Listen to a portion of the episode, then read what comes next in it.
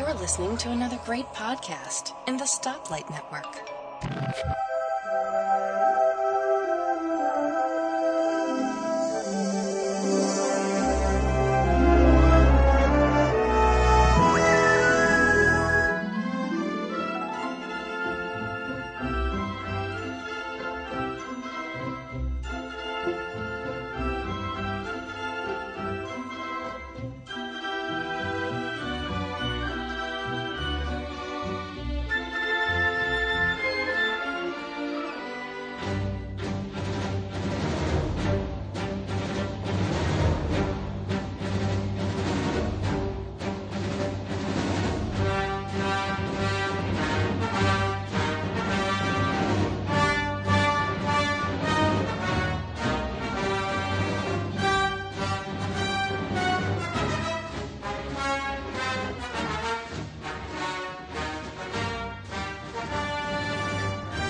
Welcome to Geekiest Show Ever number 84. I know I don't have an Australian accent, which you're used to hearing right now. But hey, that guy over there, uh, he has an English accent, so it's uh, a little bit closer. Uh, and I'd like to claim sole responsibility for giving you the Australians. so uh, you're probably wondering where Kevin and Mark are. Um, you know what? I'm not even sure what show they're doing this week, David. I have no idea either. It's all very confusing. It is. Well, this is the Stoplight Network's annual, second annual Swap Shows Week. What we do is uh, the different podcasters in the Sh- Stoplight Network do somebody else's show, and uh, this week.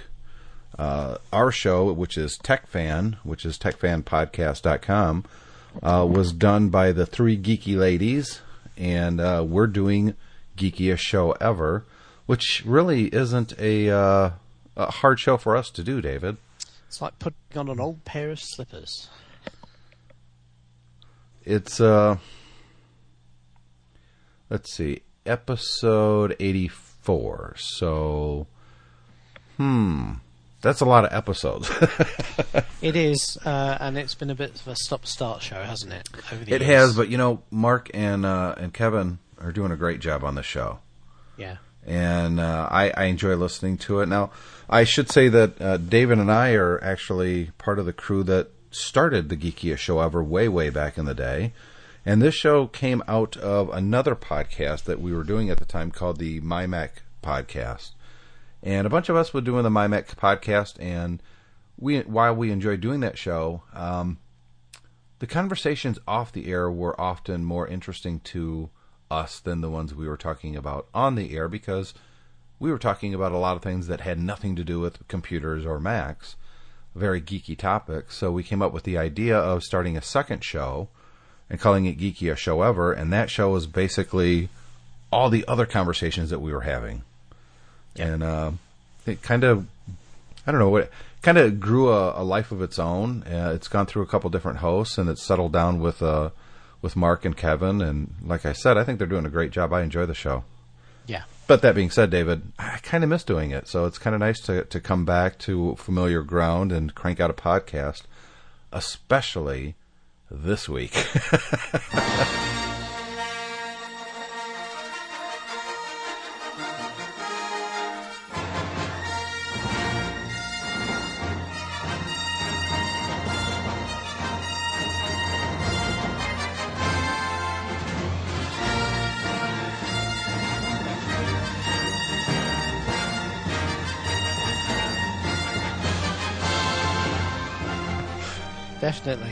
it's it's almost like the powers that be decided to give us something to talk. Oh my God! Could a I went to um, a movie that's a sci-fi type thing that we could talk about a little bit, uh, but of course the big news that slammed into everybody this week was Disney buys Lucasfilms. More appropriately, you can say Disney bought Star Wars.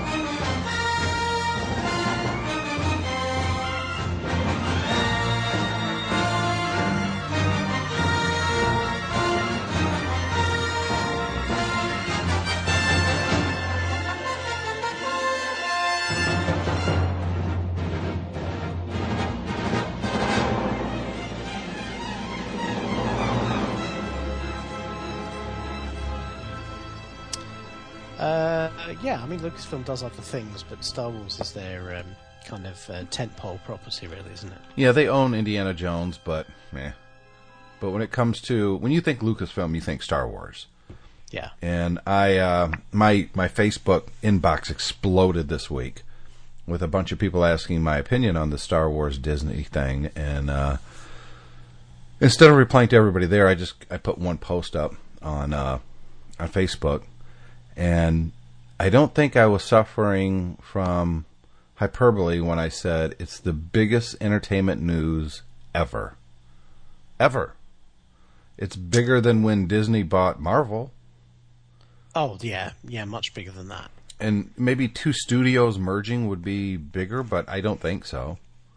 Uh, because the, well, this is two studios merging, but you know what I mean. I if if Disney would have bought, let's say 20th Century Fox, people would have been like, "Ooh, wow," but that's not the same thing. I can you think of anything bigger than maybe? I I can't think well, of another. I, I guess I guess the most uh, the most recent kind of similar shake-up in the entertainment industry was when um, Pixar and Disney merged, which uh, you know obviously had some parallels. And in fact, you know, even though it was a it was a mer- it was kind of a Disney acquisition. In fact, Pixar really took over. Disney animation. Yeah, it was the Um, opposite. Dis- All the top Pixar people moved into all the top positions at Disney, so it was almost like a reverse takeover. Very similar to when Apple purchased Next Computer, and all Yeah. the top people at Next ended up running Apple within a year. Yeah, and of course, you know, guy was behind both deals, so there you go. Um, I, I mean, you know, this is this is pretty seismic. I mean, you're talking about what is arguably uh, the biggest, pretty much the biggest entertainment company in the world. If you look at Disney's TV, movie, animation properties, and also the theme parks uh, and the properties they already own, coming together with the biggest pop culture franchise in the world, which is Star Wars. And, In the and past as- forty years, yeah, and and you know, despite um, despite uh, George Lucas's latest attempts to uh, poison the well, remains a hugely popular franchise. Um, and uh, and so yeah, to bring those two together, and particularly particularly resonant for me because I you know I was just come back from Hong Kong and I went to uh, Hong Kong Disneyland while I was there. Uh, and it's the first time I've really been to a Disney park since the Marvel acquisition. Um, and you can really see now how Disney is trying to capitalize on that in terms of what they're doing to the parks and the stuff you can buy in the parks and that sort of thing. And um, you know, to to bring Star Wars into that mix as a Disney-owned property is just, you know, it, it kind of it's almost like Marvel was the prototype for this, uh, and now Disney's like, yeah, Disney's now now you know gone bought the big prize, um, and uh, you can really see them kind of pushing pushing ahead with this. Well, when you look at back at what Marvel had traditionally done with their movies, it, it, or and with their property outside the comic books, it, it was quite embarrassing. the The animated shows weren't very good. The live action stuff were eh, not very good. Uh, the only time a Marvel property seemed to become popular is if somebody else did it. For instance, when Sony got their hands on Spider Man and made those movies. Those were very popular. Uh, who made uh, the X Men? I forget. Was it Paramount or uh, whoever it was? Um, was it? Was that, is that Universal? Yeah, it could have been. It might have been Universal. I think it Yeah. was. Yeah. So, and that was pretty good. So, with Disney buying Marvel, um, you would have got. I don't think you would have got the Avengers the way we got the Avengers.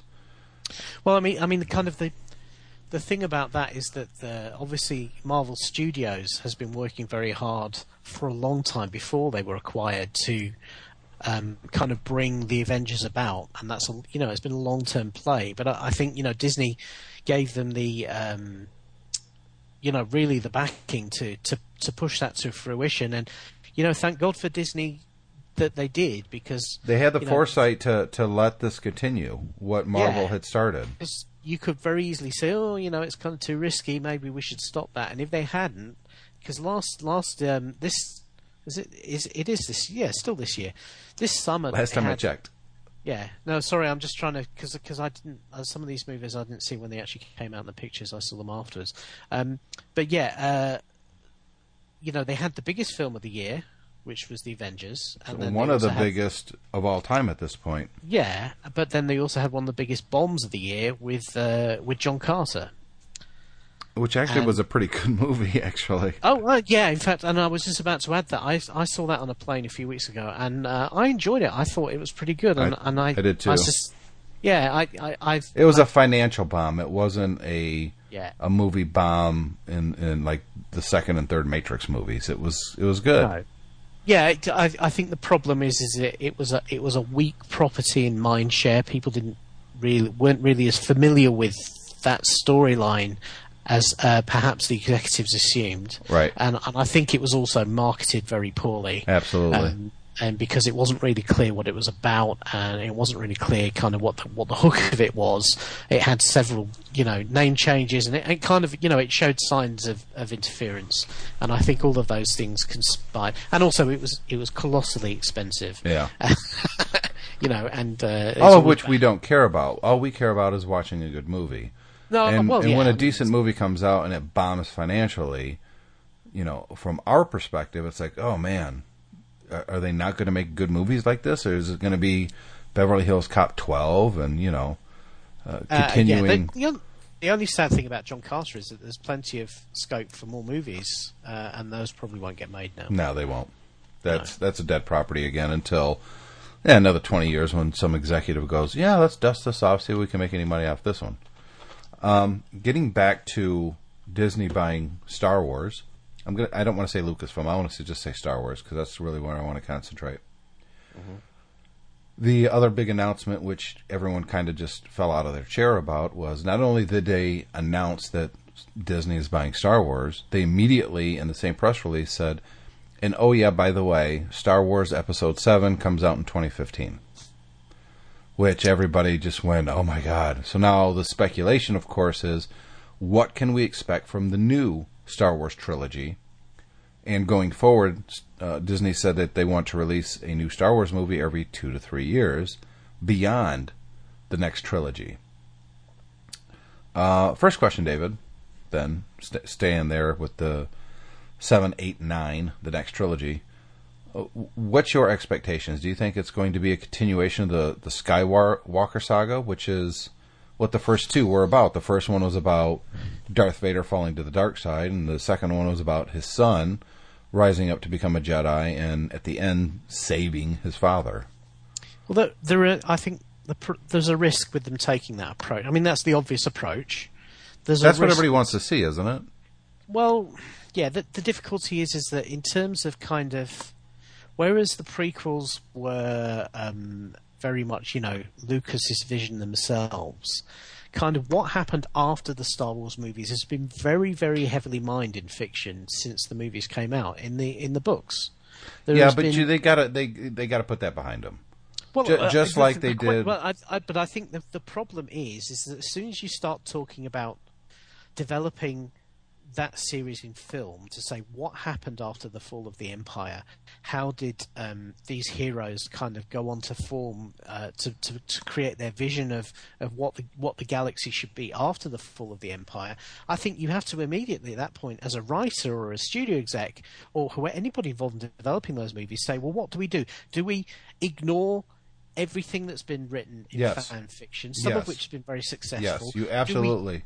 Do, or or Th- do There's we? a predecessor for all this, David. It's called Star Trek. How do they Yeah. do? They they completely ignored everything, all of the TV series, everything, and they said, you know what? We're going to completely reboot this. Well, that could be the other approach is to actually redo Star Wars. No, they're not going to do that. You don't think so? No, no, that'll never Uh, happen. You know what? That they're just going to they're just going to pretend that the movies are the only thing that really matter.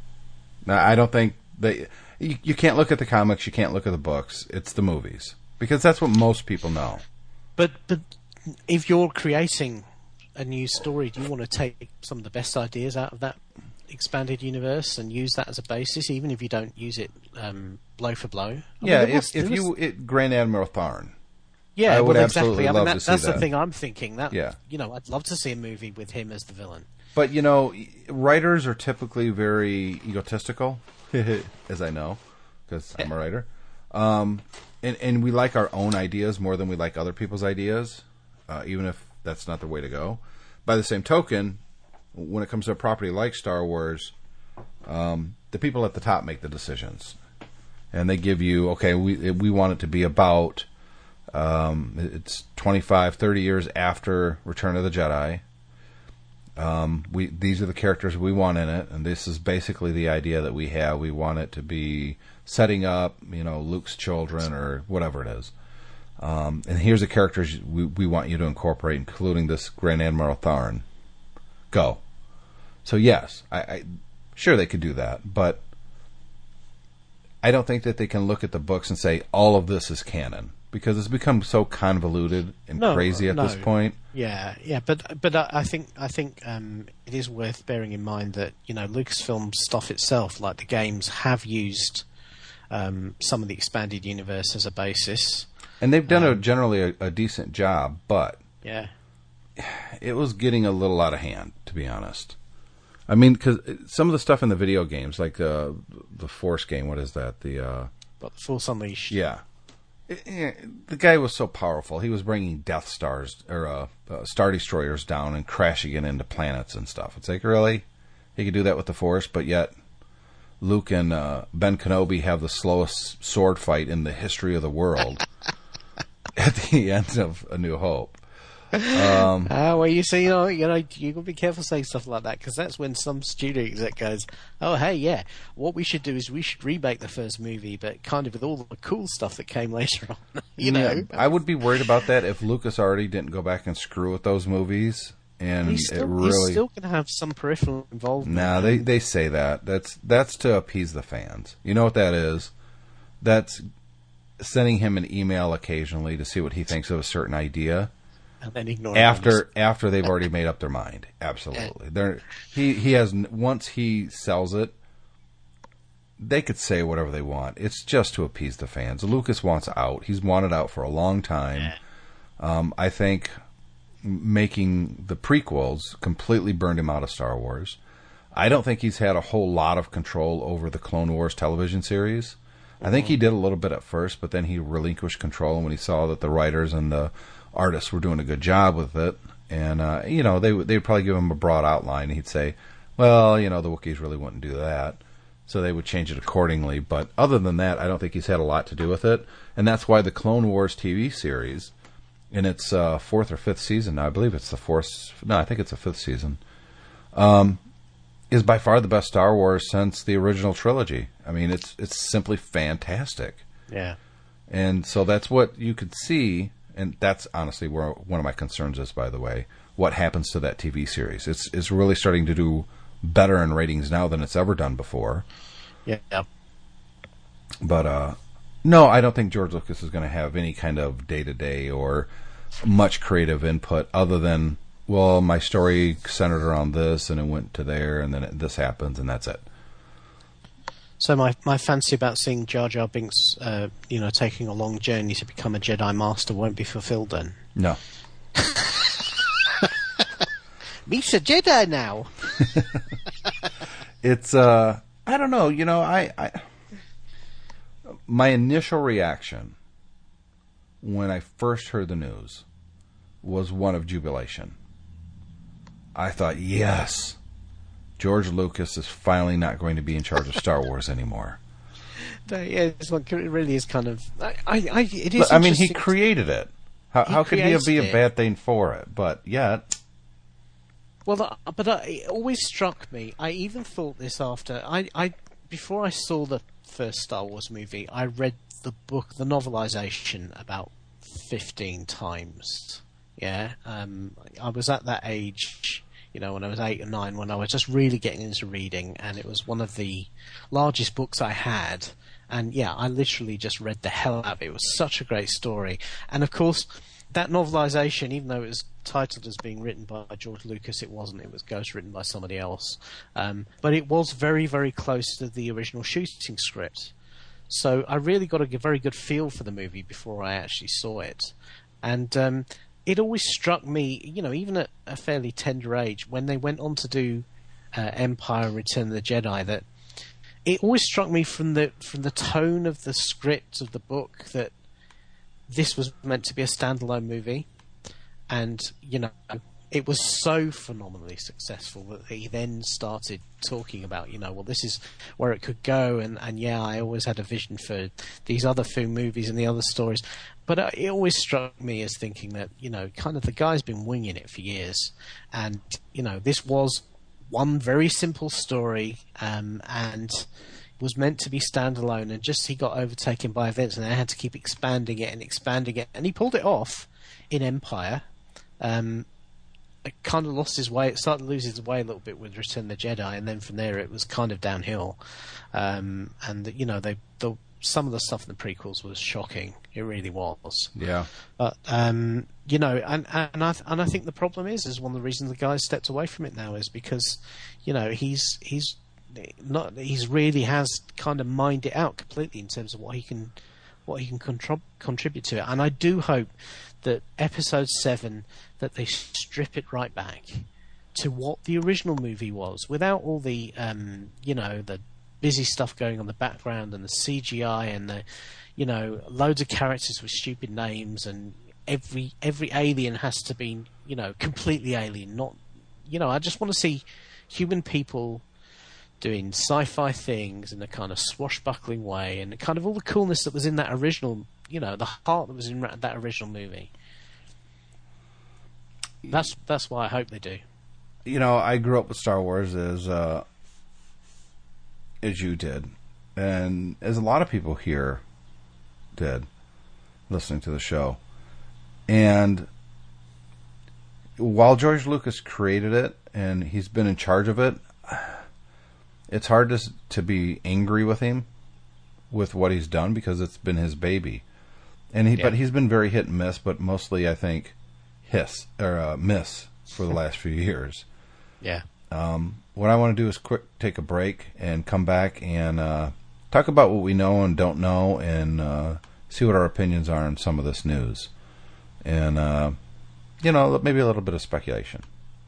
And then I'm going to talk about the movie that I saw last week, David, that I'm not happy with. So we'll be right back. Turn to the dark side and join me I'll never join you! You killed my father! No, Luke. I am your father. That's not true! That's impossible! And Princess Leia is your sister. That's not true! That's improbable! And the Empire will be defeated by Ewoks. That's very unlikely. And as a child, I built C-3PO. Huh? And the Force? Well, that's just microscopic bacteria in your bloodstream called midichlorians. Look, if you're not going to take this seriously, I'm out. Back on Geekiest Show Ever, number 84, I am Tim Robertson. He is David Cohen. Did we even say our names at the beginning of the show, David? I don't think we did. I don't think we did. We're so we're so useless. Yes.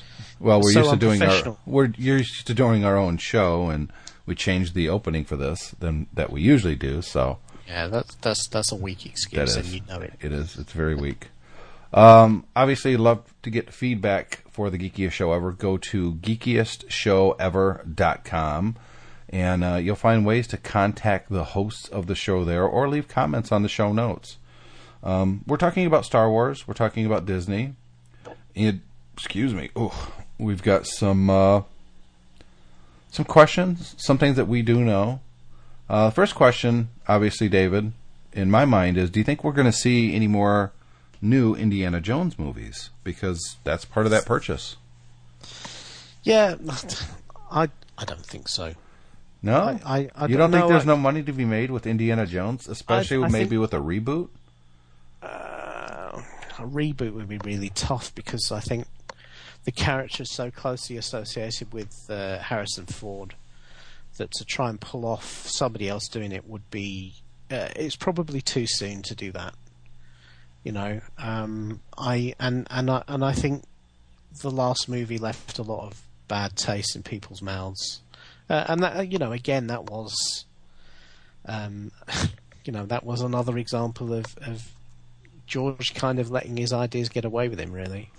Um, It was the one Indiana Jones movie that Indy didn't even need to be in for in any aspect, and it wouldn't have changed the movie at all. well, not only that, it didn't, the, the, whole plot didn't make any sense. No.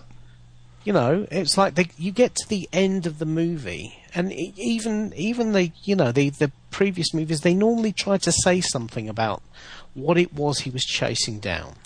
Yeah, and the whole point about Indiana Jones is that despite the fact that he's surrounded by all these people who are all either in it for the money or the glory or the fame or whatever, you know, he's he's even though he kind of does these things in a very extreme way, he's he you know he recognizes that some of these things just aren't meant to be messed with. And yet, in the Crystal Skull, you don't really understand why he's chasing down the skulls. And then you get to the end, and there's there's uh, aliens and there's spaceships and all this sort of thing, and you just think, well, why why did any of that happen? Right.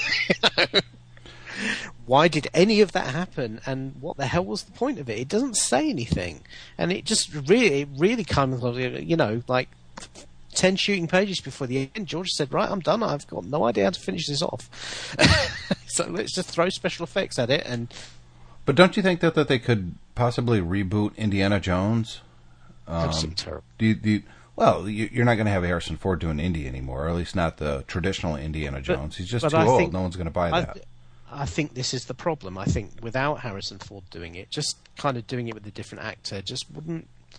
You know, it's not the same as something like James Bond, where you can kind of get away with that Why? a few years. I, I just don't think it is. I think Matt Damon. I think, I think the I think the character of Indiana Jones is too closely associated with Harrison Ford. I think if you haven't got his look, the way he the way he interpreted that character, and any actor who who would want to do that, if if if, the, if an actor's going to turn up on the set and he's just going to do an imitation of Harrison Ford, what's the point? Right. Uh, so any actor is going to want to bring their own spin on it, but how can you bring your own spin onto a character that's so well established with over 30 years with the same actor? I just think it would be really tough, and I think it would be a, huge risk. And I, I think it would be tough, but I don't think it's it's uh, undoable, and I think they will do it. I, I'll throw a name out there, and I just did. I don't know if you heard me. Matt Damon. Matt Damon. Imagine him as Indy. I think he could totally pull it off. I'm sure he could pull it off, but I, I just I'm just not sure whether anybody will want to go and see a movie like Oh, that. Oh, absolutely, absolutely. I think they would in a heartbeat. Um, next one. A lot of people are asking, who is this uh, Catherine Kennedy? She's the one that's uh, in charge of Star Wars now, and a lot of people Yep. are scratching their head and saying, "Well, who the hell is this woman?" And does she have the chops to be in charge of something like Star Wars? Is, is she a, uh, the right person? Um, and the answer, the short answer is absolutely. Uh, she Yeah. is uh, she was a producer on ET. In fact, she did all of, not all of, but almost all of Steven Spielberg's big action, big screen shows or movies. Uh, Yep. She was a producer of Back to the Future.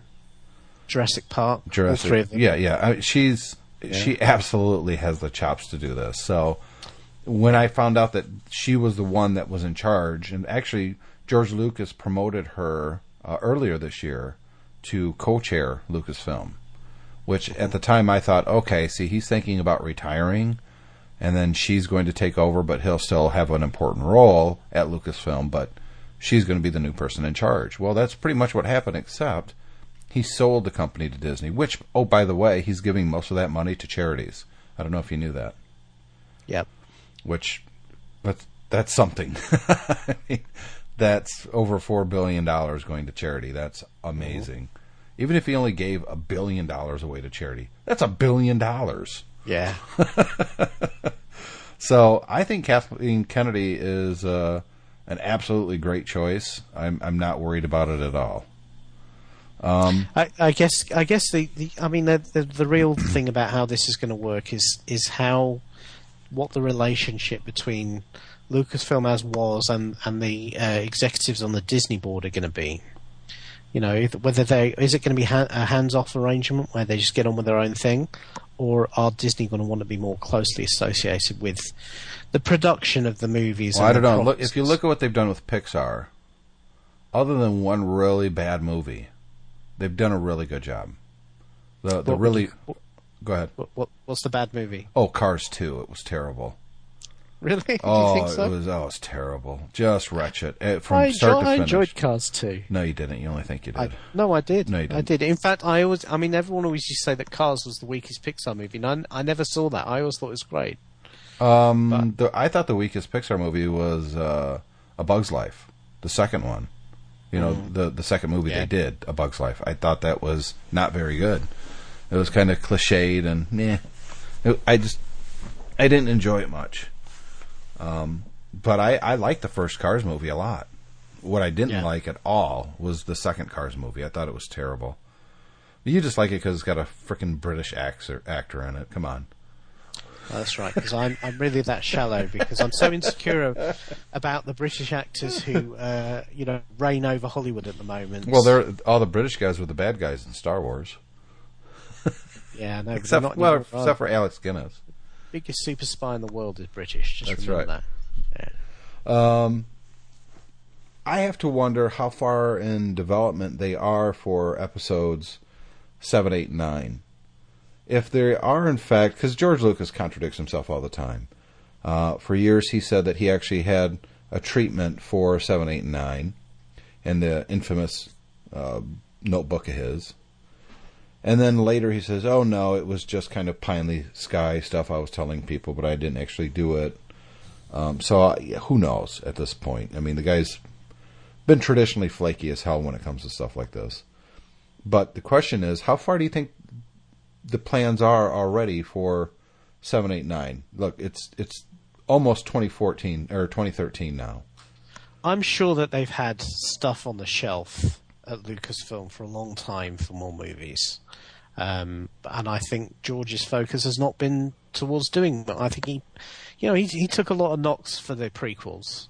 Um, and, you know, that's, that's going to kind of, you know, pitch on the guy. And then, and then of course, it took them a long time to bring Indy 4 out. And then when they did, it also wasn't well received. So I, I suspect he, he's become more conservative and m- much more interested in going back and redoing um, stuff he'd done before because that's been their history for many years is to kind of go back and retweak the, the vision of the Star Wars movies. Yeah. Um, and um, so, so I would imagine there are people within the company who've had ideas for the next set of movies, and they've constantly been knocked back. I think now that um, now that there's been an acquisition and Disney have expressed interest in financing new movies, they're probably dusting that stuff off and looking at it. So I don't think it's you know starting from a completely blank slate, but I, I would imagine it's very early production planning at this stage. One of the things that they have to decide fairly quickly here, once the uh, at least the script for the first movie is done, is who's going to direct a new Star Wars movie. Um, maybe some people forgot, but George Lucas wasn't the director for all the Star Wars movies. No. In fact, the best, the, the one everyone says is the best Star Wars movie is Empire Strikes Back, and he didn't direct that. No. Irvin Kershner did. Yeah, And, I, and uh, I, I hope they, they go out and they source some decent talent for both writing and directing. Christopher Nolan. Yeah, is, is that is is a Star Wars film really Nolan's deal? I don't know. You tell me. What can what is a Star Wars movie? All we know is what basically Lucas has done, and even though he didn't direct Empire, he- his hand was over ninety eight percent of that movie. They, So, I mean, what- it depends. It depends what you see them. I, I, mean, I always go back to the original film, and as I said, you know, my view on it is it was kind of like, much like Raiders of the Lost Ark was. It was, it was a Saturday morning serial type movie. Yeah, but it can't be know. that anymore because that doesn't exist anymore. It really doesn't. perhaps perhaps they could go back and try and do that. I I think to try and turn it into something. Uh, Nolan would want to turn it into something grit, gritty and modern and, and relevant, and I'm just not sure that would work in a galaxy far far away. what if, what know, if he did Boba Fett? What if he did a standalone Boba Fett movie? Wouldn't that work? With Yeah, I Nolan's think- style?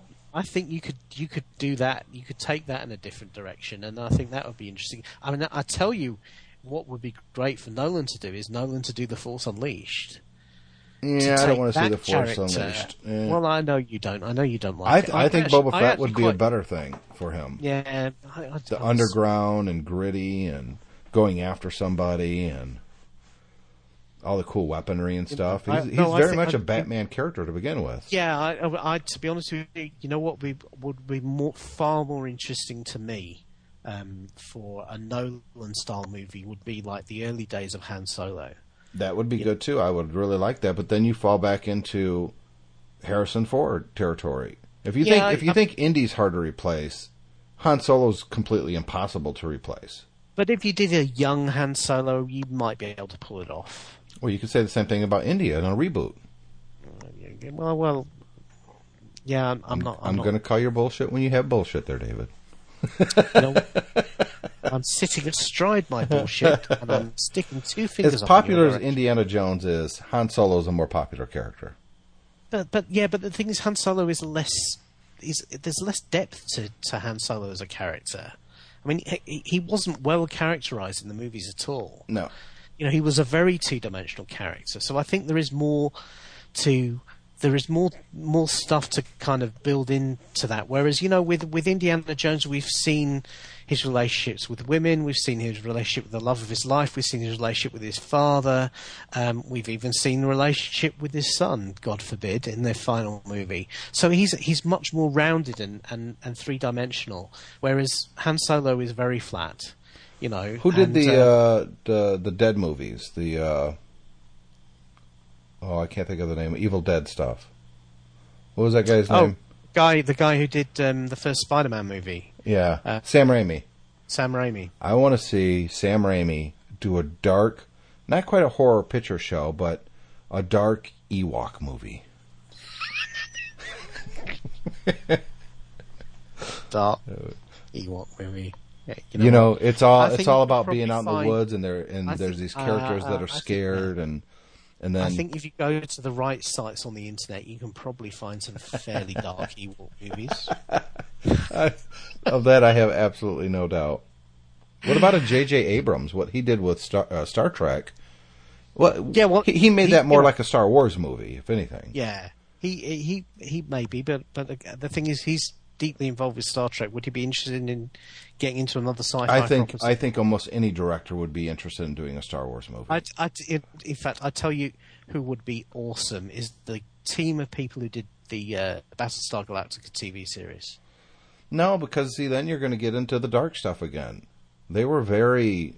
Yeah, but you want the dark stuff. That's what you want. Yeah, I do actually. I, I tell you, I tell you what would be for me.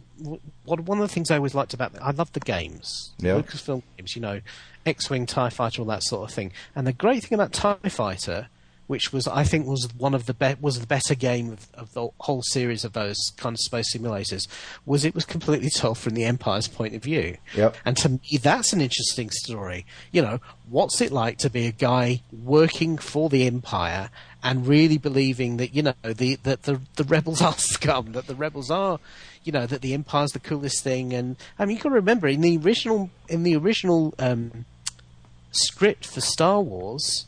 Um, both Biggs and Luke were going to go away to the academy and become Empire pilots. They weren't. They weren't. They didn't have leanings towards a rebellion, particularly. no, So- it wasn't until Luke came across his dead aunt and uncle. Yeah, yeah. Well, that, that, that kind of you know that that whole kind of burning skeleton thing kind of coloured his perceptions at that point. But um, you know, I mean, that, that's the more interesting thing. You can't you can't run an empire purely on fear and subjugation. You must, you know, you kind of kind of kind of con people into it, which of course is is the one thing that I think the prequels got right is showing how you know, if you maneuver and connive, you can kind of push people into a situation where all of a sudden they, they crown you as emperor. Yeah, I mean, he that was a long play. What the Emperor did, he didn't just Yeah, take but- over but that- overnight. That was that was to me that was the more interesting part of the prequels, not the uh, you know the journey to the dark side of, of Anakin, but actually I agree. how the emperor came around. I agree. Um, and I, and I think there is there is stuff to be uh, stories to be told about what it's like to be in the empire and what it's like to work for the empire and you know how people within that organization within the military and also within the civilian side of the empire felt about being under the empire and you know some for, there would have been some people who, who were completely cool with it uh, and you know what what what their view of the rebellion, and all that. I think there's stuff to be to be found there. Let me ask you a final question before we wrap up the Star Wars segment, take our last break, and uh, do a quick movie review. What do you hope the next trilogy, or at the very least, what the next movie is about? What are you hoping for? Um, I hope it's not about politics. Yeah, I agree with two- you. You know, there, there was particularly the first prequel, so much politics. I hope it doesn't follow the the kind of the structure of all the other movies, which is, you know, here we start. Oh, we find ourselves in this situation. Oh, look, the situation is much worse than we thought it was. Oh, look, we're, now we're uh, on the run for bad guys. Oh, look, we've maneuvered a situation where there's going to be a huge battle, and at the end, something really big blows up, and everyone celebrates. I don't want to see that that structure anymore. So, all my only hope for the next Star Wars movie is it doesn't look like that at all. And as I said, I'd like to see them strip it right back, very little CGI, much more practical effects, much more of a personal story about, you know, action and swashbuckling and heroism and that sort of thing, and really less about less about the you know the the empire or the uh, republic or whatever it is, uh, less Jedi even. I think I'm kind of done with the Jedi's at this point. We know everything we need to know about the Jedi, uh, and much more about other people in the universe. I'd like to see. Uh, I'd like to see Luke Skywalker. I think the movie almost needs to open with Luke Skywalker, played by Mark Hamill. I think that would get the biggest pop of all time. After all these years, seeing, you know, Grand Master of the Jedi Order, Luke Skywalker, um, searching for new Jedi and tra- or training new Jedi. I think that would be kind of neat um, building up basically an army to take on whatever the bad guys are going to be. Something like that would be pretty cool. But I don't know. I, I I've been struggling with what I want to see in a new Star Wars movie for a while now since this news came out. I just want more Star Wars. I want to be entertained.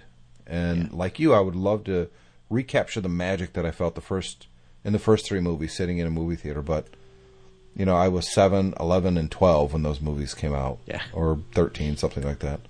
I mean, there is an opportunity here to, to finally settle that huge internet question. What would win in a fight between a Star Destroyer and the USS Enterprise? Well, Disney doesn't own that property, so we're uh, still not going to see that. crossover, crossover. Yeah. We can still get the deal done. So let's take a quick break, and um, we're talking about another science fiction movie that I don't think David's seen yet, but I'm going to do a quick review of. Be right back.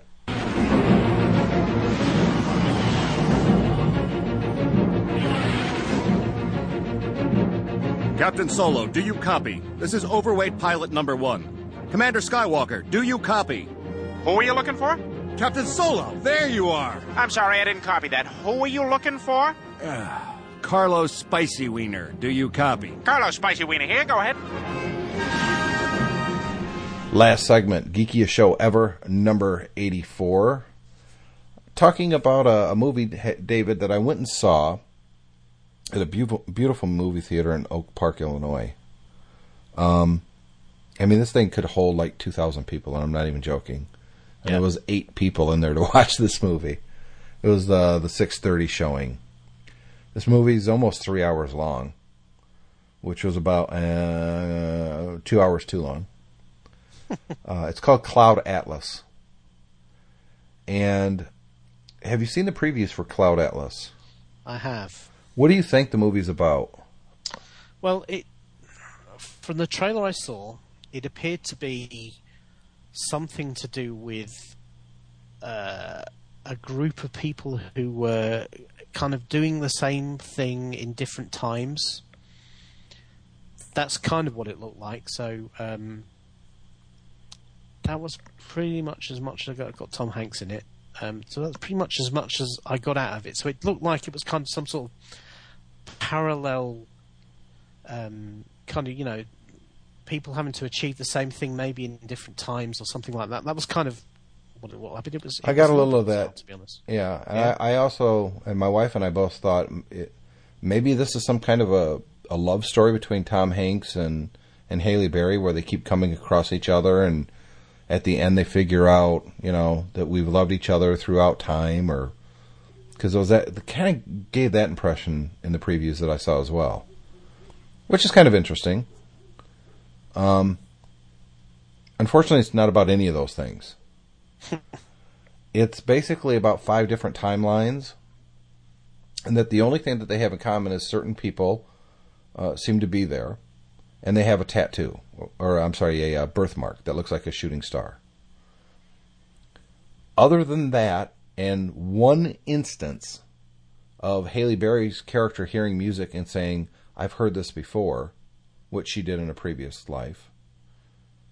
None of the sub movies, none of the thing, none of the time frames have anything to do with the other. Nothing. What happens in one has no bearing or consequence on the other ones at all. Um, at times, the the makeup jobs that the actors have is fantastic, and at other times, it's absolutely atrocious, just the worst thing ever. Like there's this uh, uh, Chinese girl in the far future, and she plays a Chinese girl. But then when they do this, I don't want to call it a flashback, but when they go to another time, and it's during slavery in the United States, she's got the worst makeup job of being a redhead with freckles. But she's clearly a freaking Chinese girl still. It was so bad. It was so bad. Um, it may have been one of the worst movies I've seen in a long time. Not because I didn't get it, because I did get it. Uh, I'm a very sophisticated moviegoer, especially when it comes to sci-fi and, and big concepts like this. Um, each one of the you got to think of them each timeline as its own separate movie, and it jumps between them so often that you know okay. Um, each one of them was a bad movie by itself, cliched, easy to figure out what's happening and what's going to happen, never disappointed. Uh, decent acting, but it is so cliched. Uh, in one of them, it's in the the early '70s. Halle Berry plays a writer who the truth is right in front of her half the time, and it takes the sneaky kid who lives in the same apartment building to point out the obvious at every turn.